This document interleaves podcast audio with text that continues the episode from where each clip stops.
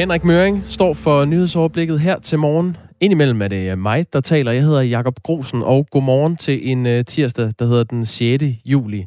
Øh, som du hørte i Henrik Mørings nyheder, så øhm, bliver det altså uden danskere, som kommer fra Danmark på tilskuerrækkerne, når Danmarks herrelandshold onsdag aften spiller EM-semifinale mod England.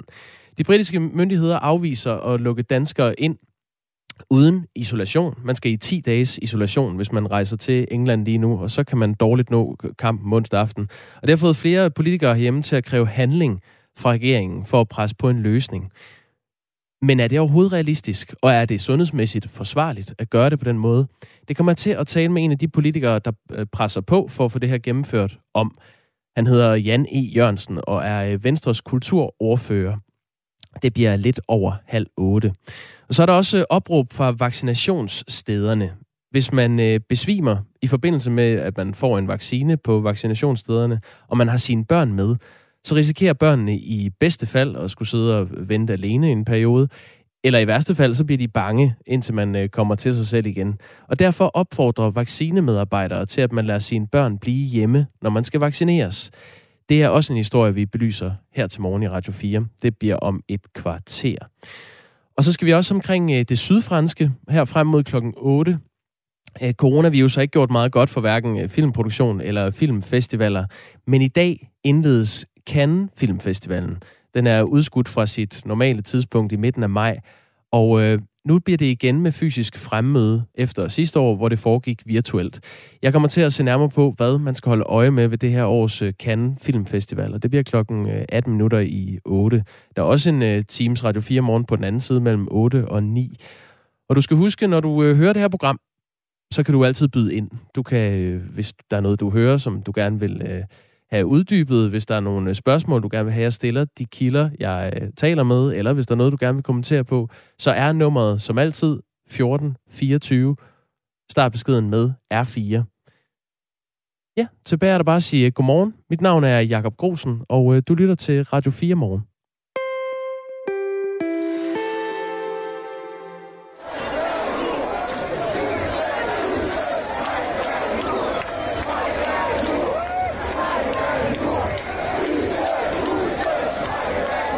Gaderne var øh, fyldt i flere store øh, danske byer. Romerlys blev tændt. Øh, her er det lyd fra Aarhus, hvor festglade mennesker er ved at bestige en bus og står og råber ned til andre feststemte mennesker, der råber op til de mennesker, der står oven på en bus.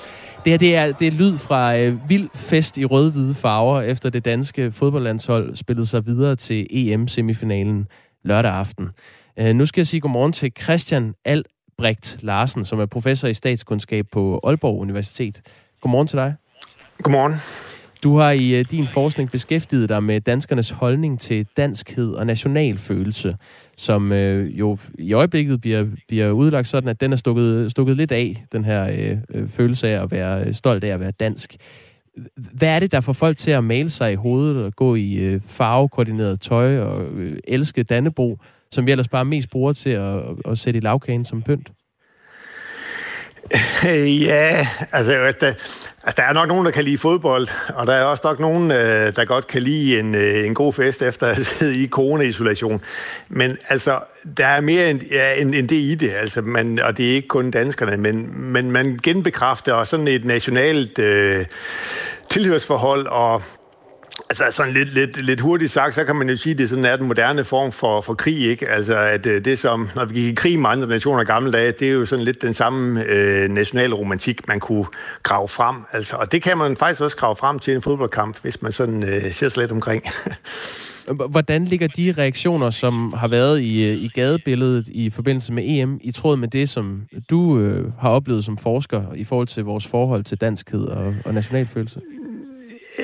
Altså det det, jeg vil sige, det er på ingen måde unikt, ikke? Altså det er, øh, jeg vil sige, alle, alle, alle folkeslag, langt de fleste folkeslag, de har, øh, de har borgere, som føler sig tilhørende deres, deres, deres nationale øh, stat, og, og, de vil, øh, og de vil gerne fejre det. Altså, på den danske, jeg ved, jeg ved ikke, om der er en, jeg, altså, vi har ikke ude at se, hvor, hvor meget rød-hvide farver der er i forhold til, til andre flagsfarver, men der er jo sådan et land som Tyskland for eksempel, hvor man i hvert fald ind til sidste EM ikke flagede ret meget med flaget, fordi man synes, der var så meget, øh, der var ikke så meget at være stolt af nødvendigvis, eller det med at flage alt for meget med det tyske flag, det, det synes man, det kunne få lidt uheldige undertoner. Øh, så vil man sige, den danske flagren, den har været der i mange år, og den er også sådan et symptom på, at vi synes ikke rigtigt, der er øh, noget at være ked af. Altså, der er ikke så meget blod på Dannebro, fordi at det der med at lave dansk nationalstat, det gik sådan øh, uden de helt store sværslag. Øh, og historien bag det, det er, at vi tabte alle, alle krigene, så dengang vi skulle til at lave nationalstat og lave danskerne til danskere, der var der ikke så mange, der ikke ville være danskere. Øh, så hvad skal man sige, vi har sådan lidt et hyggeforhold, og det, du siger det også selv, lidt med, at vi stiller det i kagemanden. Altså, der er, andre, der er andre folkeslag, som har svært ved at forstå, at der står et nationalstatssymbol i vores øh, børnekagemand. Men det er fordi danskerne, vi har sådan et meget hyggeligt, øh, jovialt forhold til vores flag, som om, at det, det kan der ikke støde nogen. Efter den her EM-kvartfinale sejr over Tjekkiet lørdag aften, øh, brød festlighederne ud i, i lys lue øh, rundt i hele landet, men særligt i store byer var der øh, store forsamlinger af mennesker, som øh, gik festamok. Og landsholdstrøjer bliver flået væk fra øh, hylderne i butikkerne. Det seneste, jeg så, var, at øh, den danske landsholdstrøje først kan købes igen til august. Indtil da er de udsolgt, og derfor bliver de solgt til overpriser på, øh, på nettet jeg så en annonce for en, en, fødsel, nej, en fødselsdagstrøje, en landsholdstrøje, som var sat til salg for et par tusind kroner øh, på øh, Den Blå Avis. Og så er der jo også Dannebro, som øh, bliver øh, hængt ud fra vinduer øh, forskellige steder, fra altaner, og der bliver øh, flade fra, fra flagstænger rundt omkring. Øhm, vi ved jo fra forskningen, at en bred del af befolkningen har et øh, afslappet og godt forhold til, øh, til vores flag. Og alligevel er der flere debattører og meningsdannere, der mener, at Dannebro bliver givet tilbage til folket ved det der øh, EM, der, der finder sted lige nu. Har, har man ret i det? Ja, jeg skal skynde mig at sige, det ved vi ikke rigtigt nu, fordi nu har vi ikke målt øh, danskernes forhold til Dannebrog her bagefter, men vi ved i hvert fald, at øh, frem til 19, øh, der var der en bevægelse, hvor at øh, der, det er rigtigt, at flertallet de så som Dannebrog på sådan et positivt symbol, som, som alle kunne samles om. Øh, men der var et, øh, et mindretal, som sådan set voksede, og har vokset lidt frem i tid, som så det som et politisk øh, symbol. Og det var specielt nede i de yngre generationer, hvor man begyndte at, at sige, at Dannebro, det er jo ikke sådan noget, der er vendt samlende, det er sådan noget, der hører øh, politik til, og specielt Dansk Folkeparti. Og den der lille minoritet, den var sådan set vokset, og derfor er der sådan ligesom to udlægninger af den her, hvad man sige, genbekræftelse af den nationale identitet. Den ene, det er, at nu kan vi få Danmark tilbage til hele folket igen, fordi nu kører vi det så massivt ud. Øh, det er sådan, øh, det, det, det, det tror jeg sådan set også er, er, er det, der sker. Øh, og den anden lille bekymrende mine, man også kan se i nogle medier, det er, at øh, ja, kan det ikke blive for meget af det her? Altså sovser vi os ikke for meget ind i, ind i national identitet og nationalisme, sådan at vi slet ikke kan tænke ud over vores egen næstip. Øh, det er sådan en lille bekymring. Ikke? Men, men altså mit bud, det er, at jamen, Danmark bliver et Dannebro... Øh, er sådan set øh, øh, af, bliver afpolitiseret af sådan en stor folkelig øh, fodboldfest. Er det så noget, der har blivende effekt, tror du? Åh oh, ja, det er svært at sige. Altså, vi ved sådan, at stoltheden over, over Danmark, den er steget øh, fra starten af 80'erne frem. Øh, der, er sådan, der, der er færre og færre, der, der, der slet ikke er stolte over at være danskere. Så vil sige, det, hvis, man, hvis man synes, det er en god ting for en nationalstat, at borgerne er stolte af den, så er vi på den rigtige øh, vej, og jeg tror, der er sådan nogle, øh, sådan nogle fodboldbegivenheder, de hjælper til det. Altså det, vi har ikke været så voldsomt stolte af vores fodbold, fodbold øh, eller vores, vores sportspræstationer, men, men folk de siger også, at når Danmark gør det godt, så er vi op imod halvdelen af befolkningen, som siger, så bliver de faktisk mere stolte af at være danskere. Så øh, det hjælper nok, hvis man siger, på den, på den positive trend øh, fremad, øh, hvis man skulle få en sejr i land i aften. Ja, du er jo ikke idrætsforsker øh, på nogen måde. Du er professor i statskundskab på Aalborg Universitet. Øh, nu siger du, at, at vi ikke har klaret os så godt, men vi har jo klaret os godt inden for andre øh, sportsgrene. Øh, hvorfor er det fodbolden, der har den her særlige status, tror du? Altså, jeg tror, der er det med... Altså, det, med det dels er det selvfølgelig verdens største sport, så man synes ligesom, det er, den, det er den rigtige at kæmpe i, hvis man skal kæmpe med de stærkeste midler, man har mod andre nationer. Øh, det der med at klare sig godt i køling, det synes vi, det er lidt sådan en niche-ting. Øh, så altså, her, her er vi ude blandt de helt store, som også ruller deres arsenal frem til, til, til at se, hvem der kan klare sig bedst i krigen, ikke? hvis man skal bruge den der den, øh, den symbolik. Men altså, så er der også noget andet med fodbolden, at at, at den er så, øh, den er så, hvad man siger, fodbold som fænomen er så folkelig i, det, i dets natur, altså at alle kan sådan set tage en bold og lægge ned på fødderne, og så prøve at begå sig i, i den felt. Altså det, Altså det der med, at man kan, man kan være øh, fat i området i Brasilien. Altså man behøver ikke en masse isenkram for at komme i gang. Man kan spille på en jordbane, man kan spille med, med, med, med to papkasser som mål, og så er man, øh, så er man kørende. Hvorimod en golfbane eller en tennisbane, inden man bliver god til det, så skal det det altså øh, noget isenkram. Så den er sådan, hvem siger, meritokratisk, kalder vi nogle gange med et fint ord, eller den er sådan, at dem, der klarer sig bedst, de kan sådan set øh, komme op af i det system, og det passer meget godt på den måde, som moderne nationalstater, de gerne vil ses. De vil gerne ses som sådan nogen, der behandler deres borgere med, med lige værdighed og respekt. Altså, der er ikke nogen, der er bedre end andre, og vi sætter de bedste på landsholdet. Så derfor så er der sådan en, der er sådan en, en, en der er sådan, vil sige, en symbolik omkring fodbold, som er god for nationalstater. Det var ordene fra Christian Albrecht Larsen, som altså er professor i øh, statskundskab på Aalborg Universitet, og fortalte lidt om, hvordan Dannebro bliver givet tilbage til, til folket. Tak fordi du var med. Det var så lidt. Øh, som jeg sagde indledningsvis før det her interview med øh, Christian Albrecht Larsen, så øh, var der folk, der dansede på bybusser. Det skete i Aarhus efter sejren mod Tjekkiet lørdag aften. Og øh, midt i øh, København blev flere gader spærret på grund af store menneskemængder, der øh, festede løs.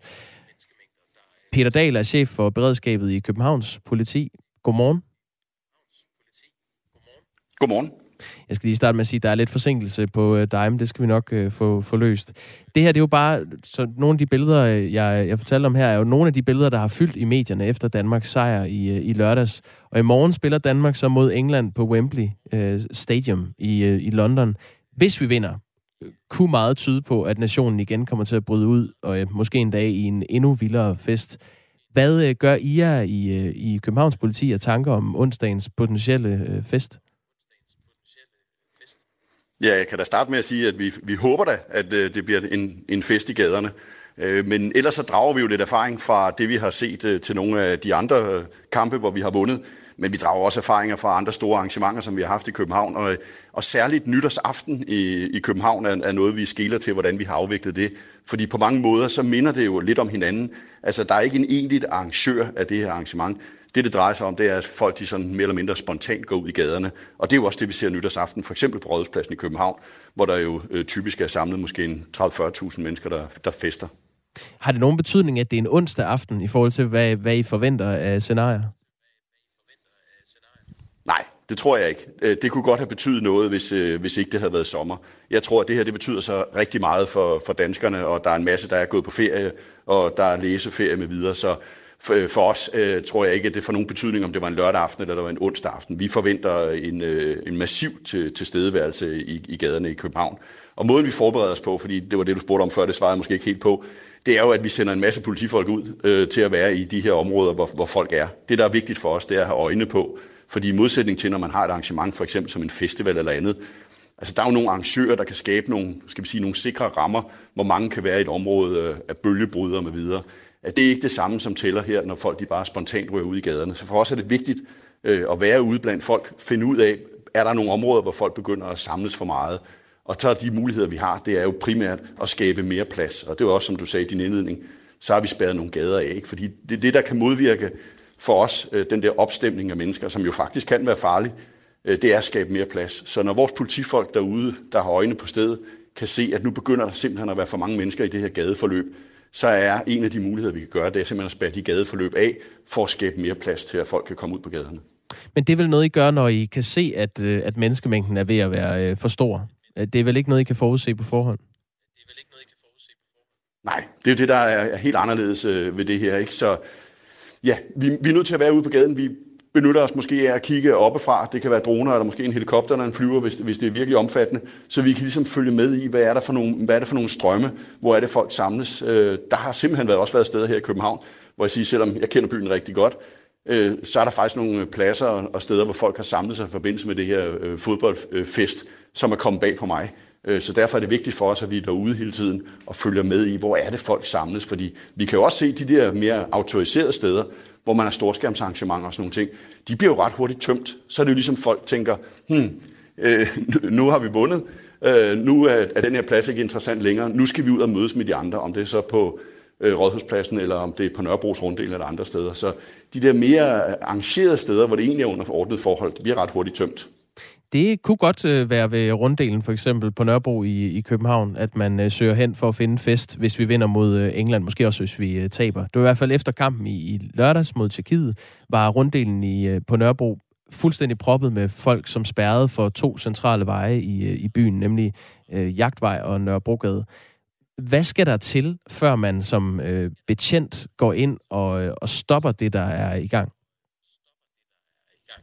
Jeg vil jo gerne sige, at det er jo ikke den enkelte betjent øh, ude på gaden, øh, som, som, som tager den beslutning. Når vi er oppe i de her masser, som vi er her, så bliver det selvfølgelig styret fra, fra politigården i København, hvor vi har det samlede overblik. Vi sætter os tæt sammen med øh, busselskaberne, vi sætter os sammen med redningsberedskabet, vi sætter os sammen med regionen, som står for ambulancedriften, så vi sidder sammen herinde på politigården, og så prøver vi at danne os et overblik over og byen, så man kan sige, når vi vælger at spære nogle gader af, øh, så samtidig træffer vi også nogle beslutninger i forhold til, hvad for nogle andre tilkørselsveje kan der være, hvis der for eksempel er nogen, der skal bruge en ambulance, eller der skal noget brand ind i, i området. Så det er ikke sådan helt tilfældigt, vil jeg sige, når, når vi træffer de beslutninger. Det er, sådan, det er, det er rimelig styret øh, oppefra. Men, men det er jo altså en beslutning om, at nu begynder der at være så mange mennesker her, i forhold til, at, at, ja, simpelthen de kan klemme hinanden, så vi skal have skabt noget mere plads. Og så kan det selvfølgelig også være noget helt banalt, som at hvis der kører biler på den samme strækning, hvor der er rigtig mange mennesker på gaden, så kan det også være farligt. Men hvis der nu for eksempel er, øh, lad os sige, 30 personer, der øh, bestiger en bus og står og hopper oven på den, øh, vil det så være noget, I skrider ind overfor? Ja, det vil det være. Altså, så vil vi forsøge at komme hen og, og komme i dialog med folk. Altså, selvfølgelig skal man have lov til at feste, men, men der er jo også en grænse. Altså, politiet har jo også en grænse i forhold til... Og så, så er jeg nok enig i, at, at grænsen den er nok højere, når man har sådan en stor folkefest i gaderne, øh, ala nytårsaften igen, kan man sige, ikke? end hvis det var til daglig. Hvis vi blev ringe op en tirsdag nat i regnvejr, og sagde, der sad 30 mennesker og hoppede på en bus, øh, så ville vi nok undre os en lille smule. Men, men lige det eksempel der, det, det er selvfølgelig klart, der vil vi sende nogle politifolk hen og forsøge at prøve at forklare øh, folk, at, at det er måske ikke voldsomt hensigtsmæssigt. Og det vil jeg bare sige, det virker faktisk. Vi har ikke oplevet, at øh, folk på den måde, altså det har, det har været en fest det her, og, og heldigvis for det kan man sige, fordi med så mange mennesker i gaden, hvis de var sure, så vil det være en lidt anden politiopgave. Og de politifolk, vi har derude, de er jo lige så glade, så på en eller anden måde, så connecter de sådan set meget godt med hinanden. Så når der står to betjente med dannebrugsflag på, på kinden og, og hvidt hubetræk, og siger til folk, skal vi ikke lade være at hoppe på den bus der, så vil jeg sige, så, så lytter folk faktisk altid efter, hvad vi siger. Vi befinder os jo stadig i en øh, pandemi. Hvilken rolle spiller det for, hvordan I håndterer de her folkefester? Ja, det, det, det er jo virkelig der, der er en akilleshæl, ikke? Øh, i forhold til, at, at der er det nok tæt på umuligt øh, for, for, for politiet at egentlig at håndhæve øh, de restriktioner og de anbefalinger, der er fra Sundhedsstyrelsen. Det vi prøver, og det er lidt ligesom med bussen, det er, når vi kan se, at der er rigtig mange mennesker, der ligefrem hopper oven på hinanden og måske står og, og danser kædedans, så prøver vores betjente at gå hen og sige, husk lige på øh, de retningslinjer, der er for Sundhedsstyrelsen om en meters afstand og sådan nogle ting. Men jeg skal blankt erkende, at, at det, er, det er en opgave, der er lidt op ad bakke øh, i forhold til det her. Så jeg, jeg tror, det er vigtigt, at her at folk de lytter efter i forhold til, hvad der bliver sagt bagefter. Øh, lad jer nu blive testet, hvis I har været med i det her. Øh, sørg for at få indberettet til smitteopsporing, hvis I har været et bestemt sted, og det viser sig, at der er nogen, der er smittet. Altså, det, det er ligesom de, de træk, der er. Hvis man står, når man står derude øh, øh kl. 12 om aftenen, og der er 30.000 mennesker øh, forsamlet i Goddersgade, så må jeg sige, øh, så er det en meget, meget svær opgave for politiet at sikre, at folk de holder den øh, anbefalede afstand. Er det et udtryk for, at I har smidt øh, corona-håndklædet i ringen her under de her fester? Altså, I simpelthen ikke har nogen illusioner om, at I kan stoppe, hvad der foregår? Ja, sådan, sådan kan man godt sige det. Jeg, jeg synes jo ikke, at det er at kaste håndklædet i ringen. Jeg synes, vi forholder os til den situation, der er. Vi forholder os til en situation, hvor, hvor Danmark øh, sådan i samlet flok øh, øh, går i festmode. Øh, og, og der skal vi jo som politi øh, vælge at indrette os efter det, og så skal vi prioritere, og så skal vi sikre, at den fest foregår under så betryggende forhold som overhovedet muligt. Så det er jo ikke sådan, at vi sætter os ind på politigården og surmuler og siger, nu er der 100.000 mennesker i gaden i København, det kan vi alligevel ikke gøre noget med.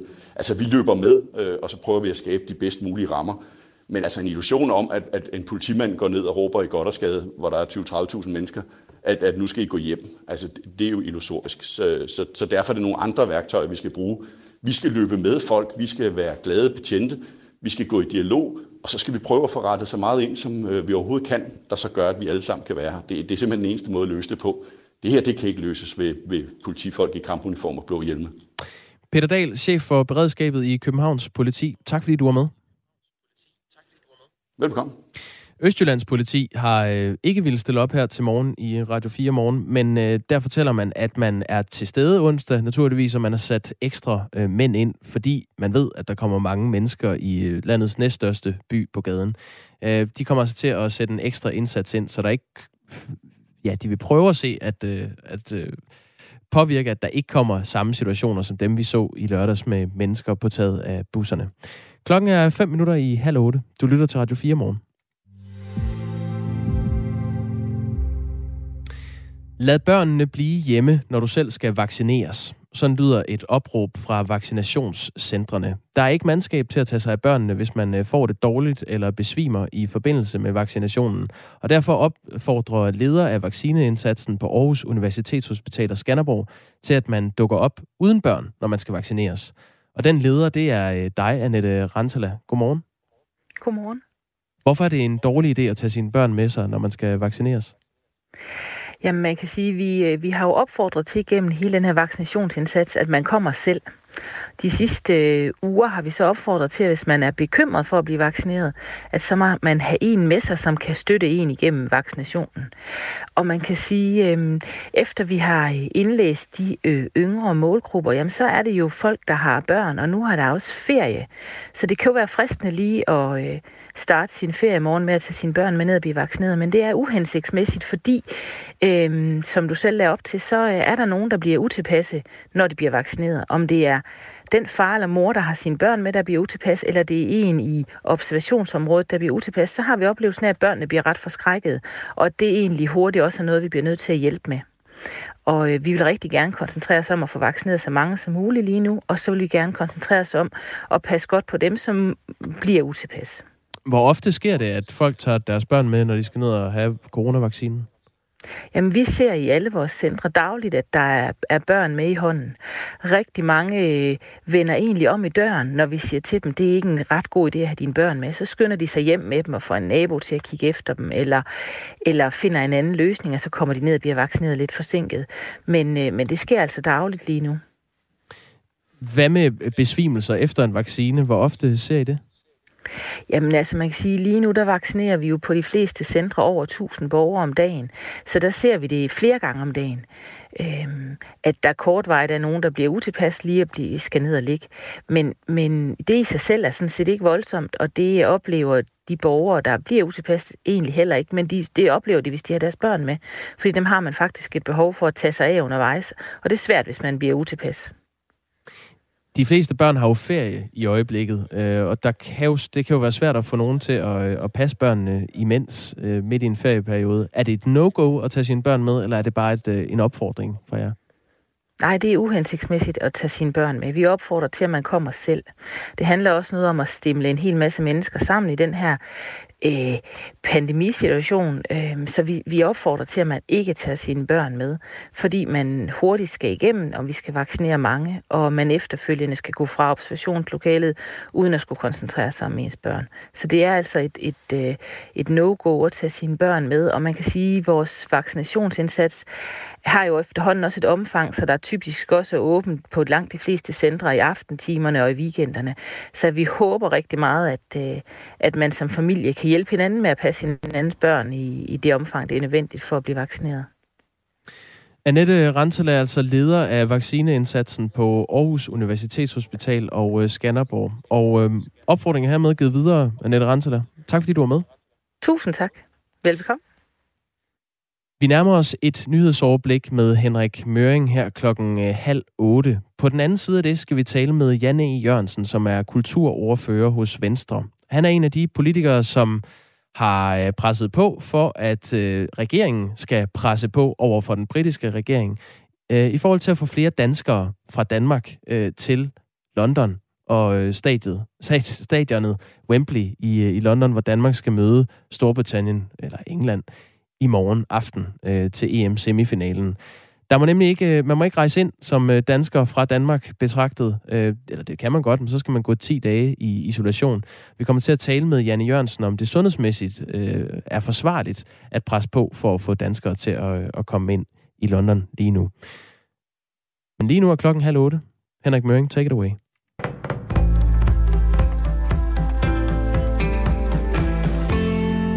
Rekordmange borgere har tegnet en sundhedsforsikring. Mere end 2,3 millioner er nu dækket af en sådan, som for eksempel kan give en hurtigere knæoperation eller behandling hos en psykolog.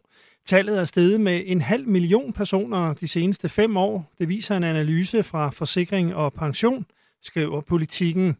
Langt de fleste har sundhedsforsikringen som en del af deres løn eller pension, men der har dog også været en markant stigning i antallet, der selv tegner en forsikring.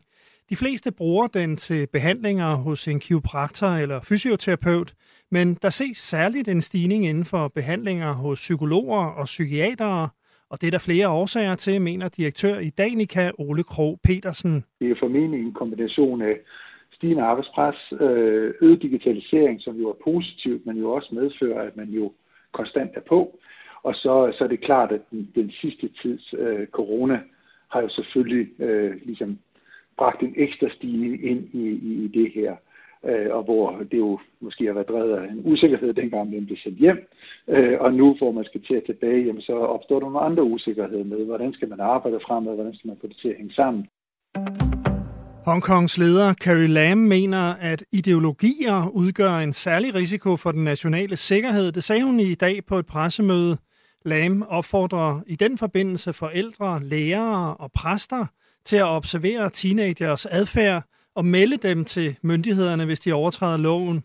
Hongkong har taget en autoritær drejning siden Kina indførte en omfattende sikkerhedslov i bystyret sidste år. Siden loven blev indført, er de mest fremtrædende regeringsmodstandere blevet fængslet eller er flygtet til udlandet.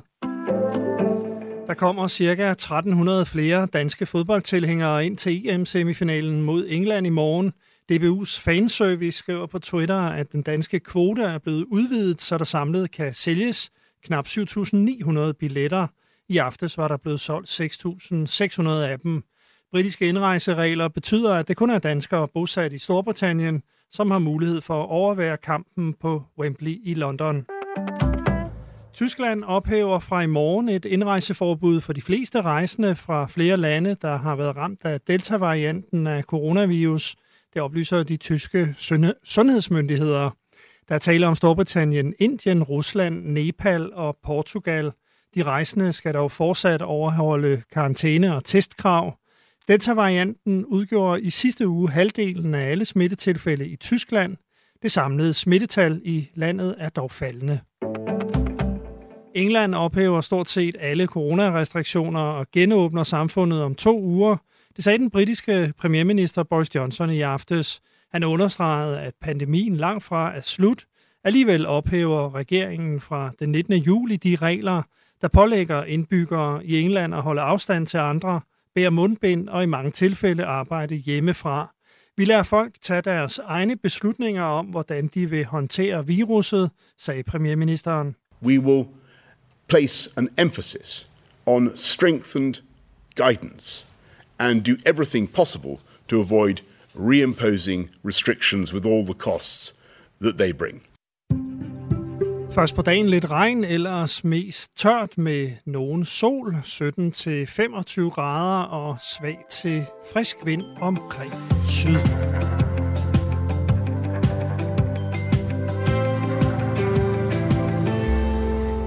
Knap havde røgen fra romerlysene lagt sig efter lørdagens e CM-sejr i øh, fodbold over Tyrkiet, inden flere politikere farede til tasterne. Der er nemlig nogen, der kræver handling fra regeringen, fordi danske fans øh, uden for England er forment adgang til semifinalen på grund af de her britiske indrejserestriktioner, som du også hørte om i øh, Henrik Mørings nyhedsudsendelse. Nu vil jeg lige citere Christian Thulesen Dahl, øh, partiformand hos Dansk Folkeparti. Han har sagt til DR, hvis englænderne mener, at der, det er forsvarligt at lukke 60.000 mennesker ind på Wembley, så er det meget svært for os danskere at se fornuften i, at der ikke skulle kunne komme nogle få tusind danskere fra Danmark til England. Christian Hegård, som øh, er politiker fra øh, De Radikale, har sagt, der er to hold på banen, og derfor er det også rimeligt, at der er fans fra to hold. Men er det overhovedet øh, sundhedsmæssigt forsvarligt at sende danske fans til et område, hvor Delta-varianten smitter over 25.000 nye personer hver dag? Det vil jeg gerne tale med dig om, Jan E. Jørgensen, øh, kulturordfører hos Venstre. Godmorgen. Godmorgen. Du er en af dem, som øh, ligesom Christian Hegård og Christian Thulesen Dahl har krævet handling fra regeringen for at sende danske fodboldfans til England. Lad os lige prøve at lægge ud med det sundhedsmæssige. Over 25.000 personer i Storbritannien meldes dagligt smittet her i løbet af juli med Delta-varianten. Vi har talt med lektor i infektionsmedicin ved Aarhus Universitet, Christian Weise.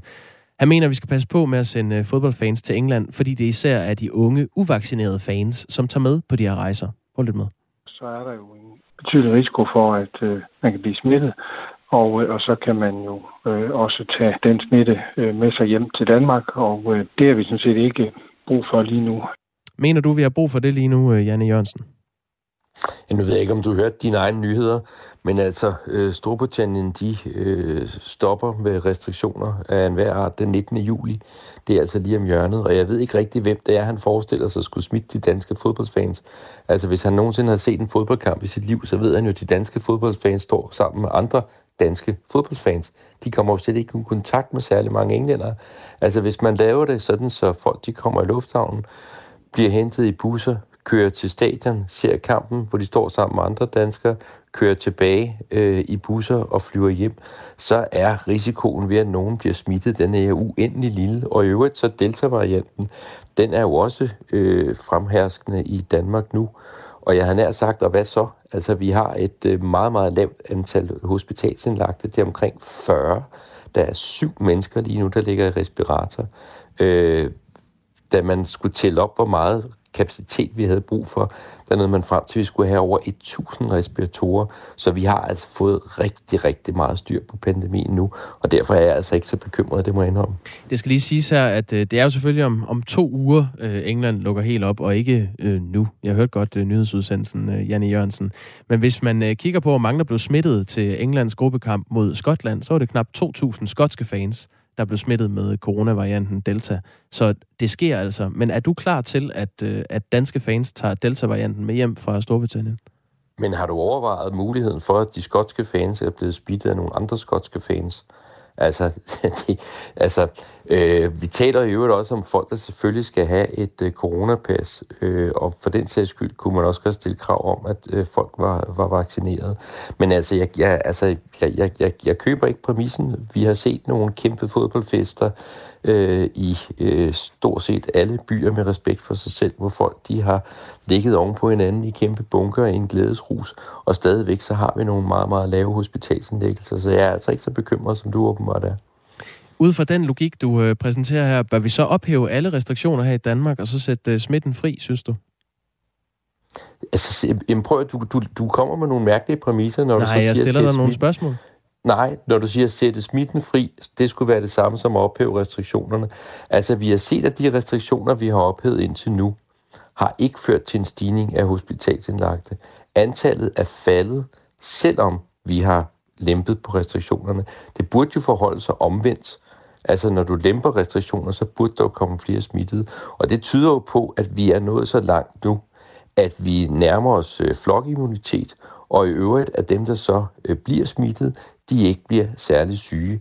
Og det siger jo lidt sig selv, det er fordi dem i risikogrupperne, altså de øh, ældre, de er vaccineret øh, for længst. Det er to tredjedel af befolkningen, der allerede nu øh, har fået øh, første stik, og der bliver vaccineret i, i lyntempo. Så altså, for Venstres skyld kunne vi sagtens øh, fjerne flere restriktioner. Vi har øh, forsøgt at få et flertal udenom regeringen til at få fremrykket øh, nogle af de beslutninger, vi allerede har truffet, ikke mindst set i lyset af de her kæmpe fodboldfester, der har været, som jo altså ikke øh, har medført de skrækscenarier, som øh, nogen har peget på, der vil komme.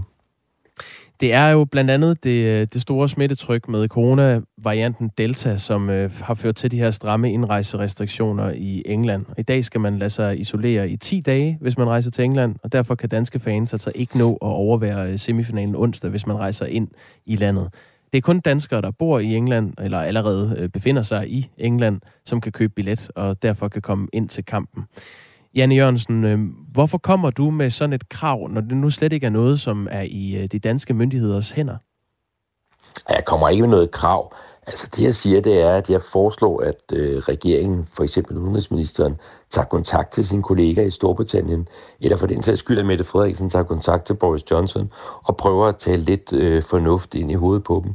Fordi øh, det virker jo ærligt talt fuldstændig ufornuftigt, at man ikke skulle kunne have en kontrolleret måde, hvorpå du får bragt danske fans øh, til stadion, og så hjem igen, uden at de øh, kommer ud i øh, samfundet som sådan. Jeg kan måske godt forstå, hvis de nu var på pop og øh, fik en weekend i London øh, ud af det osv., øh, at man så ville sige, jamen så har vi altså de her øh, regler, som vi selvfølgelig skal følge, men at man lavede en, en undtagelse, hvor man under kontrollerede former kunne bringe danske fans til stadion, lade dem se kampen, og så tage hjem igen.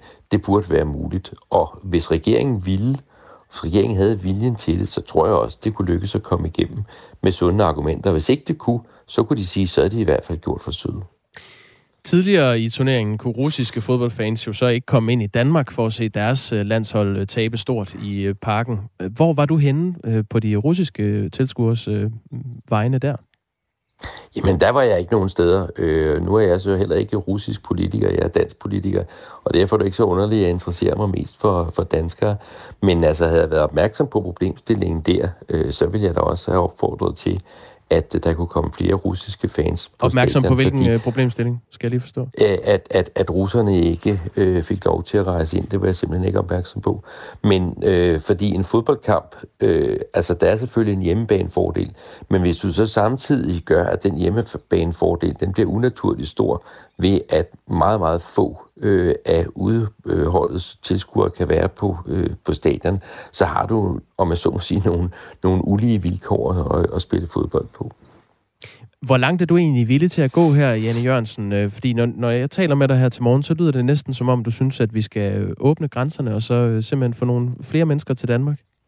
Jamen, jeg synes at vi skal åbne grænserne, altså stort set fra, fra alle lande. Der er selvfølgelig nogle steder, hvor det stadig er meget problematisk, og der er mange, der, der er smittet. Men altså, øh, turismen, den, øh, altså, den styrt bløder, øh, ikke mindst i hovedstaden, hvor der er meget, meget få udenlandske turister. Og øh, altså det her med, at man skulle smitte mere, øh, fordi man rejser fra, øh, fra København til Hamburg, end fordi man rejser fra København til Herning, det, det, det giver simpelthen ikke nogen mening. Altså hvis det er lande, vi sammenligner os med, hvor smitten er på nogenlunde niveau med Danmark, så er det helt problemfrit at rejse landene imellem. Janne Jørgensen, øh, øh, tilgiv mig at læse en sms op, jeg lige har fået, fordi den, øh, den udtrykker et, en holdning, som flere øh, lyttere skriver ind med. Jan E. Jørgensen, du sagde netop ingenting, da russerne krævede at få fans ind. Sjældent har jeg hørt så hyklerisk en politiker i direkte radio. Skamligt. Hvad tænker du om det? Jamen altså, øh, jeg tænker ikke noget om, om, om det. Altså, hvis jeg havde sagt, at russiske fans ikke kunne få lov til at rejse ind i Danmark, så ville jeg kunne forstå synspunktet, men det har jeg ikke på noget tidspunkt sagt.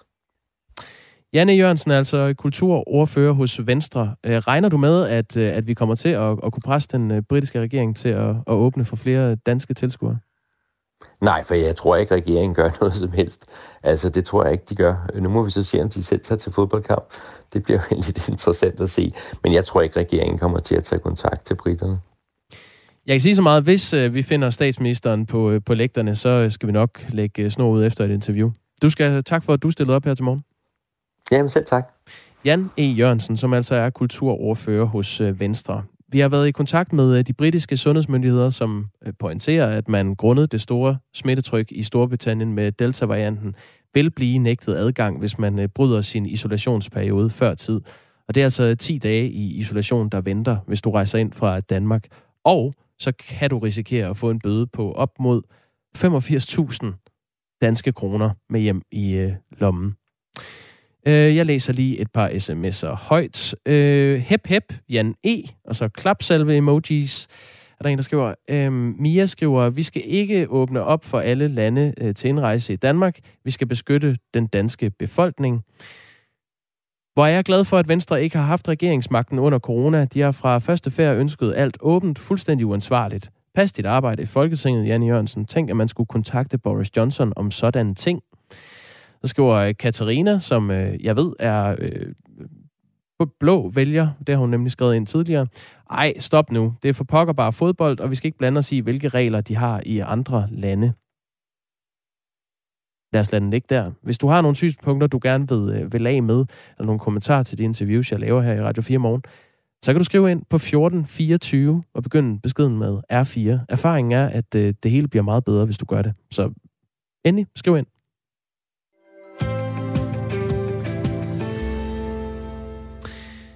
Coronavirus har ikke gjort særlig meget godt, øh, heller ikke for filmproduktion eller filmfestivaler. Men i dag indledes Cannes Filmfestivalen. Udskudt fra sit normale tidspunkt i midten af maj, og øh, det bliver igen med fysisk fremmøde efter sidste år, hvor det hele foregik virtuelt og var lidt mere fladt. Kasper Hinse er filmkritiker øh, ved Dagbladenes Bureau og filmmagasinet Eko. Godmorgen. Godmorgen. Hvilken indflydelse har coronaen haft på Cannes Filmfestival? Jamen altså, øh, kan blev jo ikke til noget sidste år. De lavede sådan en officiel øh, liste over, øh, hvem der ligesom ville være udtaget eller skulle have været med. Der så vi jo blandt andet Danske Druk. Øh, og så var det jo ligesom op til, øh, til filmverdenen at reagere på det. Der var mange øh, film, der, der, der sluttede sig for at blive udskudt i et år. Altså ikke at få premiere. Druk tog jo en anden vej, og den historie kender vi jo med, hvordan den blandt andet endte med at vinde... Øh, flere store priser, inklusive en Oscar. Men, øh, men øh, nu kan vi jo så her i Cannes 2021 få lov til at se øh, blandt andet flere film, der har ligget og hygget sig og lavet godt som en fransk vin øh, og ventet på at blive klar til 2021. Den begynder altså i dag, Filmfestivalen i Cannes, og varer frem til den øh, 17. Juli. Og hvis man ikke er bekendt med det, så afsluttes øh, Cannes Filmfestival med en prisuddeling, blandt andet af Palme d'Or, øh, guldpalmen. En række danske instruktører har tidligere vundet guldpalmerne. I øh, år 2000 var det Dancer in the Dark af Lars von Trier. Hvis vi hopper tilbage til, øh, ja, apropos EM 1992, så vandt Den gode vilje af Bille August, og i 1988 mit fødeår i al beskedenhed, øh, Pelle Erobren af Bille August. Og hvis vi er helt tilbage i 1946, nu kan vi lige så godt, jeg sidder her med listen, øh, Kasper Hense. De røde engle af Bodil Ibsen og Lav Lauritsen junior vandt dengang. Øh, husker du det? Øh, nej, altså jeg er i 1986, så det er lidt ja. før min tidsregn. Ja, okay. Den danske skuespiller Klaas Bang havde en af hovedrollerne i uh, svenske Ruben Østlunds film The Square, som vandt guldpalmerne i 2017. Der er ikke nogen danske film med i år, øh, Kasper Hense. Øh, hvad skal man holde øje med med, med danske briller ved årets filmfestival i Cannes? Der er i hvert fald ikke nogen dansk film med i hovedkonkurrencen, men vi har jo en, vi har jo en, en talentmasse øh, af danskere altid, som, som kigger frem. Det, jeg synes, som er måske mest bemærkelsesværdigt, var en nyhed, der kom for nogle dage siden om, at skuespiller Mariana Jankovic, som jo øh, har været kendt i de danske filmroller i, øh, i en del år efterhånden, hun er blevet udtaget øh, som et særligt instruktørtalent på baggrund af den kortfilm, hun har lavet, der hedder Maja, som handler om hendes egen opvækst. Den har vundet masser af fine priser for i Danmark. Og, øh, og, og der øh, vil jeg sige, at, at Cannes allerede har spottet hende, som kun er i gang med at udvikle sin første spillefilm og taget hende ned til forskellige arrangementer. Det viser, at de har fingeren på pulsen for, hvad det er for nogle europæiske stemmer, vi skal regne med at se i de kommende år. Når man øh, ikke ved så meget, og der ikke på den måde er nogen store favoritter til priserne endnu, øh, for eksempel øh, øh de gyldne palmer, hvad, hvad kan man så sige om, øh, ellers om, om Cannes Film Festival, der går i gang i dag? Cannes er jo øh, verdens mesterskaberne i øh, kunstfilm, ikke? hvor vi ligesom har Oscar-uddelingen, der er sådan glamour og de store biografbaskerfilm. Ofte så er Cannes sådan den smalle øh, auteursfilm, og derfor så kan vi ikke sige noget om filmene, fordi de skal have verdenspremiere i Cannes, og der er stor hemmelighedskrammeri omkring dem. Men der er alligevel nogle instruktører, som man kan lægge mærke til. Nogen, der har vundet øh, guldpalmen før for eksempel franske Jacques Audiard, som folk herhjemme jo nok kender fra Profeten eller Smagen af rust og ben. Han vandt guldpalmen for et par år siden med en film, der hed Deepan, som var et indvandrerdrama fra de franske forsteder. Så vil jeg nævne øh, Asghar Farhadi, kunne man nævne, er i hovedkonkurrence også. Det er den iranske instruktør, der har vundet to øh, udenlandske Oscars for Nada og The Salesman. Øh, han er tilbage med Hero, en iransk film. Det plejer altid at være godt. Og så vil jeg sige, at, øh, at øh, den instruktør, øh, flest nok har hørt om, er jo Wes Anderson, amerikaneren, der altid laver sådan nogle specielle øh, installationsfilm med mange store stjerner. Og han har jo Timothy Chalamet, Francis McDormand, Seth Rogen og Bill Murray med den her gang med en film, der hedder The French Dispatch. Så der er meget at kigge på, og hvis vi der skal flage lidt med det skandinaviske flag, så har vi jo også en af Skandinaviens mest interessante instruktører i hovedkonkurrencen, nemlig norske Joachim Trier, som har sin Oslo-trilogi. Øh, har man ikke set hans øh, reprise og Oslo 31. august, så er det bare om at komme i gang med at gøre det. Det er to af de bedste skandinaviske film, der er lavet øh, her i det nye årtusinde. Og han runder den af, den her Oslo-trilogi, med filmen Verdens værste menneske. Så det er da i hvert fald en, jeg ser meget frem til personligt. Og så er han søn af en dansk øh, lydmand, Jakob Trier, øh, Joachim ja. Trier. Hvad er det, der gør ham så, øh, så god? Joachim Trier kan fortælle øh, i billeder, uden man lægger mærke til det. Der er aldrig, øh, der, der, der er aldrig en, en fornemmelse af, at her er der en af de her auteurs, altså de her filminstruktører, der lige skal vise os, hvor dygtig øh, personen er til at, at skabe en eller anden øh, helhed. Men det er Joachim Trier bare. Altså det er både i billeder, det er i ord, det er i musik. Han kan virkelig fortælle filmen på en helt speciel måde, så man bliver revet med af hans fortællinger. Han er sådan vores, en af vores helt store stjerner i Skandinavien i de her år. Tak fordi du var med, Kasper Hense. Selvfølgelig rigtig god dag. I lige måde, tak. Filmkritiker ved øh, Dagbladernes Bureau og øh, filmmagasinet Eko, og en mand, der øh, glæder sig i særlig grad i dag på den her tirsdag, fordi kan Filmfestivalen indledes i dag, og det er altså med, med fysisk fremmøde. Klokken er 8,5 minut i 8 på den her tirsdag. Jeg talte før interviewet med øh, Kasper Hinse med øh, Janne Jørgensen, Venstres øh, kulturordfører. Han mener, at der skal ja, regeringen skal presse på for at få flere danskere til, til England, så vi kan være med til at bakke op om det danske landshold i morgen på Wembley i London. Det er jo noget, man ikke kan som dansker bosiddende i Danmark betragtet. Man skal nemlig i isolation i 10 dage, hvis man rejser ind i England lige nu. Og i kølvandet på det interview med Janne Jørgensen har jeg fået en del sms'er. Jeg synes, jeg skylder at læse lidt af dem op. En øh, person ved navn VD skriver, kan Janne Jørgensen skaffe billetter og indrejsetilladelse til England? Jeppe Kofod har jo forsøgt. Til det er der måske at sige, at det øh, lød heller ikke som om, at Janne Jørgensen regnede med, at øh, det kunne lade sig gøre. Og øh, det kommenterer Jimmy på. Han skriver, ren populisme og forsøg på stemmefiskeri fra højrefløjen at kræve, at regeringen skal gøre mere. Hvem tror de Danmark er, at vi kan bestemme over britiske regler? Pinligt. Man bliver så træt. PS. Jeg er stor fodboldfan og synes, situationen er sindssygt trist. Øhm, Carsten skriver, at danske politikere fik pludselig travlt med i øh, sidste uge at hæve tilskuertallet i parken til 25.000. Og hvem indtog tribunerne? Det gjorde politikerne i stor stil. Må ikke Janne. Jørgensen er inviteret til London? Ren nepotisme, spekulerer Karsten. Øhm, Mariem skriver, at landsholdet ved, hvor de har fansene, og det er ikke ens betydende med, om man befinder sig i øh, stadion eller derhjemme. Og Lars fra Sønderborg skriver, med alle de lægefolk, der kloger sig på pandemiens udvikling, er det da utroligt, at vi har mangel på læger i Danmark. SMS'en er åben. 1424 er øh, nummeret herind. Start beskeden med R4.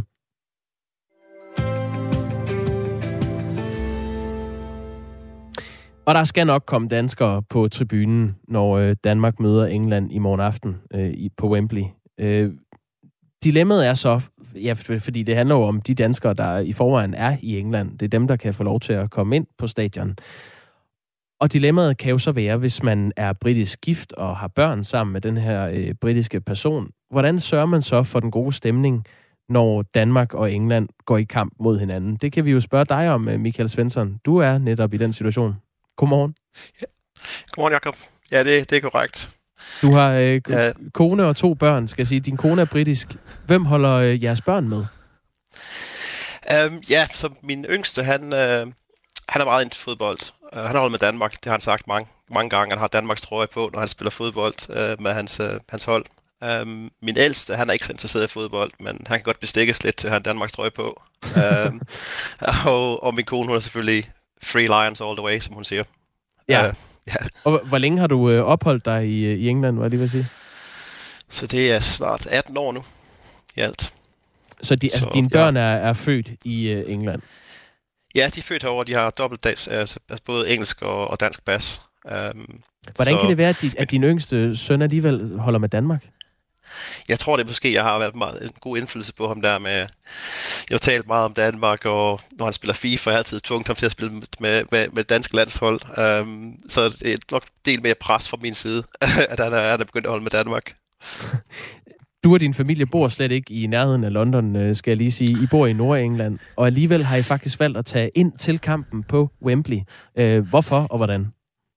Jamen, det er rigtigt. Så vi bor oppe i øh, et, en lille by, der hedder Morpeth, oppe i Northumberland, øh, nord for Newcastle, næsten tæt på Skotland. Um, og, og selvfølgelig så jeg kampen jo i lørdags, og så, øh, jeg havde også tænkt på, at det, det selvfølgelig var det på Wembley, um, men det blev klart, da at danskere ikke kan komme til, til kampen, så fik jeg en masse beskeder fra, fra venner og familie i Danmark om, at uh, det, var min, det var min pligt som dansker til at, at tage ned og, og, uh, og støtte op om, om holdet. Det er så jo også næsten. Altså, der, er jo ikke, der er jo ikke så mange uh, herfra, der kan komme over og gøre det. Nej, det er jo det. Det er jo det, og ja, som sagt, det er et kald, jeg gerne, jeg gerne svare på. Um, så booket billetter i, i søndags, uh, så vi har fået fire billetter, så hele familien tager ned. Um, så vi kører ned til Wembley her i aften. Så det er jo en god tur på, på næsten 1500 km, vi skal ud og køre, men uh, det gør jeg gerne. DBU har sat ca. 8.000 øh, billetter til salg til danske fans, og det er så inklusive de 13-1400 nye billetter, som blev sat til salg i, i aftes. Og priserne varierer fra næsten 600 euro, det er lige over øh, 4.000 kroner, til 85 euro. Det, øh, ja, det er en del mere. Eller mindre, undskyld, 632 øh, kroner. Herhjemme er øh, nationalfølelsen gået øh, amok, Michael Svensson. Hvordan er det at være dansker bosiddende i England i den her tid? Jamen det er, altså, det er fedt på mange måder, men det er også meget underligt, fordi jeg kunne se billeder hjemmefra øh, efter kampen i lørdag, hvor folk går på gaderne og står og hopper på busser. Øhm, hvorimod det er selvfølgelig ikke mulighed for herover. Øhm, ja, det har du men, Det øhm, nok bare så mærkeligt ud. Ja, det er lige præcis, lige præcis. Øhm, men altså, ja, altså, vi har har haft god stemning med, altså med, med, med venner og familie herovre. Jeg er så eneste altså dansker, som er, som er født i Danmark, som har den der, måske den der følelse med inden for landsholdet, vi går helt amok, når, når vi vinder, og vi, og vi har det godt. Så det kan godt være, øh, altså jeg savner måske, at der er masser masse andre mennesker, der har lige så stor glæde øh, ved fodbold, som jeg har øh, på, samme, på samme måde. Så det er selvfølgelig er sjovt, men jeg tager, jeg tager Danmarks trøjen på, når jeg er ude at gå, og øh, får der nogle bemærkninger en gang imellem, øh, når jeg har den på, så det er meget sjovt.